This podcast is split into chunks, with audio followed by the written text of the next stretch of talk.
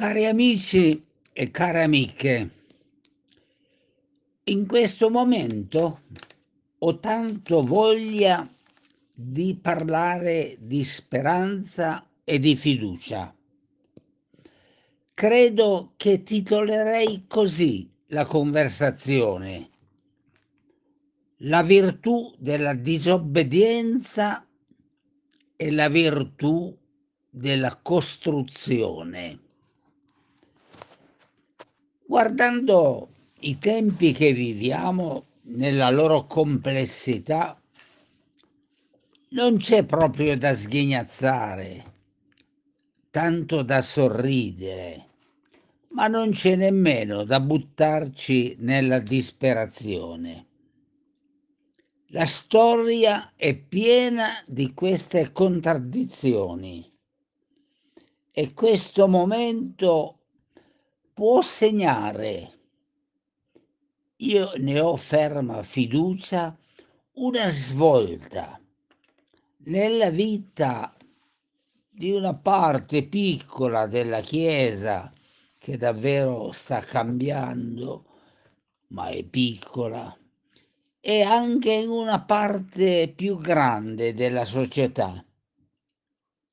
Intanto viviamo lasciamo che le cose belle, buone della vita quotidiana continuino ad essere. Non archiviamo la felicità. Cerchiamo di essere capaci, sì, questo è più difficile, di arrivare alla fine del mese, di pagare le bollette, ma di tenere il cuore acceso riguardo al futuro con una piena fiducia in Dio. Non stiamo nemmeno lì ad ascoltare in questa televisione italiana che è diventata un luogo di burattini.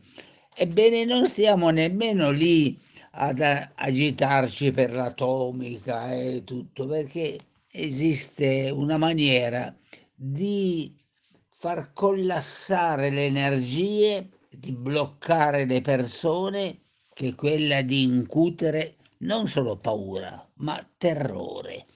Allora vorrei dire come prima cosa, ecco, muoviamoci nella nostra vita quotidiana non dimenticando il bello, accettando le contraddizioni, le paure, Certo, chi non ha paura in questo momento, ma ricordiamoci di vivere imparando a disobbedire. Che cosa voglio dire?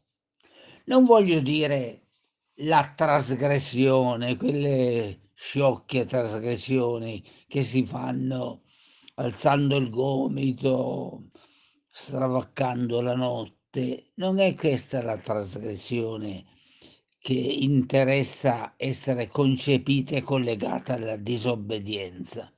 Voglio dire creare uno stile di vita così conforme al Vangelo e conforme alla sapienza umana e alla saggezza di tante persone credenti e non credenti, per cui innanzitutto mantengono questa grande voglia di vivere, non si rassegnano, non si lasciano bloccare e mettere, come dire, fuori dal possibile cammino della felicità. Addirittura sento dire, ma chiudiamo il sindacato, chiudiamo il partito, chiudiamo questo. Ma che chiudiamo? È il tempo di aprire. Ma sentite, quante volte nel deserto ci si è trovati, per tornare al dato biblico, alla siccità estrema. Sembrava arrivato l'ultimo chilometro e invece ecco una sorgente. Quante volte, quante volte, proprio quando pensi che non c'hai più nessuna speranza, invece scopri una direzione nuova nella vita. Metti metterci dalla parte di chi getta le reti, come dice Gesù nel Vangelo. E Pietro, i discepoli dicono, ma Gesù abbiamo tanto lavorato, pescato poco, anzi nulla. E lui dite, cambiate mestiere, cambiate direzione. Assolutamente no. Gesù dice, gettate le rete continuate a vivere, continuate a sperare. E beh, poi la narrazione sappiamo che è piena di fantasia, per cui immediatamente la nave si riempie di pesci. Ma senza che avvenga nessun miracolo, il continuare a gettare la rete, a uscire a mare aperto, a mettere le nostre energie nella direzione della giustizia e della pace, e non di chi fabbrica armi e sostiene i grandi fabbricatori di armi e pensa che la pace si costruisse con le armi. Ebbene, continuare a gettare le armi, le eh, navi e le reti della speranza e della fiducia. Mi pare che veramente sia in maniera storicamente ed evangelicamente più produttivo per ciascuna e ciascuna di noi. Ma poi vorrei dire che per imparare a disobbedire ai grandi della terra che ci promettono o l'Apocalisse oppure la vita perfetta su Marte e la Luna, eccetera, svolazzano, svolazzano ma noi se camminiamo con i piedi per terra ci accorgiamo di una cosa meravigliosa. Il mondo è pieno di guerra, di ingiustizia, di fame. Sì, è vero, ma è ancora più pieno di cose belle, di uomini e donne oneste, pulite, laboriose, costruttive. Penso a quanti papà e mamma sono delle meraviglie nella loro famiglia. Penso al fatto che nel sinodo della Chiesa tedesca 92 vescovi, ascoltate bene questi numeri, hanno votato per il ministero delle donne come per gli uomini, altamente infischiandosene, dopo aver esaminato bene le cose, di tutta la dottrina cattolica, papale, pontificia, i dogmi, hanno buttato là tre o quattro dogmi nel cestino dei rifiuti che bello! 92 vescovi e tra questi almeno due cardinali. Ma incredibile! Ma in questi giorni un mio caro amico, Don Giulio, ma avete visto che coraggio ha dimostrato nella sua parrocchia? E quale risposta hanno dato i fedeli domenica pomeriggio. Non fosse che io avevo un altro incontro, sarei scappato domenica pomeriggio. C'era l'incontro dei popoli, avevo mm, un incontro sacerdotale molto bello nel pomeriggio, ma il mio cuore era con Don Giulio e domani sarò con lui a Milano per una trasmissione in una rete che non amo ma che amo sempre invece il dialogo e quindi ho accettato. Ma un tipo come Don Giulio, un parroco, ne ho incontrati alcuni, diciamo, in questi giorni, che in qualche modo sposano gli omosessuali, i separati. Ma che bello! Qui a casa mia, da questo tavolo, ma sento delle cose meravigliose.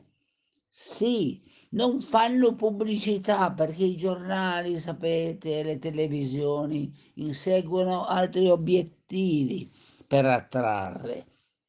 Ma la vicenda della parrocchia di Don Giulio è un segnale, per me sono cose che faccio da 60 anni, ma pensare che giovani preti si mettono su questa strada, che gioia! Sapere che un altro parroco che è venuto poco tempo fa qui in questa casa fa le stesse cose, ma che meraviglia!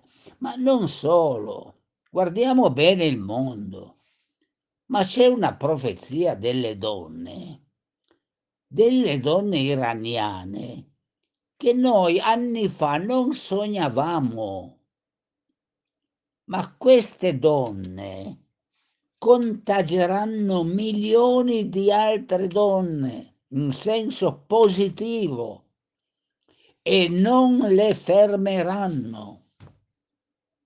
Ma vi pare poco? Vi pare poco? Altro che il velo, vogliono vedere il cielo, sentire l'aria, essere libere, decidere, disobbedire al potere quando il potere è iniquo, quando il potere non sa di giustizia e di dignità delle persone e le calpesta. Che bello! Vorrei dirvi, guardate, guardate in largo, ma sento da Don Piumatti, un prete meraviglioso di questa diocesi, le piccole cose che nascono in Africa, che sono cose belle, piccole cose del villaggio, comunità dove c'è l'amore, la giustizia, la fede, la spartizione, la condivisione. E domenica pomeriggio ho partecipato e mi è stato chiesto di lanciare un messaggio a questa festa dei popoli. Ma che roba! Dal basso senti l'amore, dal basso senti l'amore. E chi non cammina coi piedi per terra, chi non sa quanto costa il pane, chi non sa cosa pagare la verdura, e chi, chi è sempre in aereo, sempre in assemblee che poi sono solo fatte per passare il tempo tra potenti e dominare il mondo. Allora, qual è il vero problema? Ci sono, per fortuna, anche nel mondo della politica, perché il qualunquismo non è la verità, delle persone oneste. Speriamo. La prospettiva che ora si apre non è certamente sorridente, ma per me non è demoralizzante. Lottiamo Lottiamo per i diritti, per la giustizia, uomini, donne insieme. Ma sentite, vorrei concludere questo pensiero con una doppia esortazione. La prima è una constatazione. La primavera viene sempre dopo l'inverno. Avete mai visto una primavera che venga prima dell'inverno. Allora, questo inverno che stiamo vivendo a livello religioso, politico, culturale, deve non spegnerci, no, non deve assolutamente ridurci lì al freddo di questo inverno, deve farci aprire il cuore e gli occhi guardando la primavera. E la primavera verrà. Dobbiamo soltanto metterci il cuore, la passione.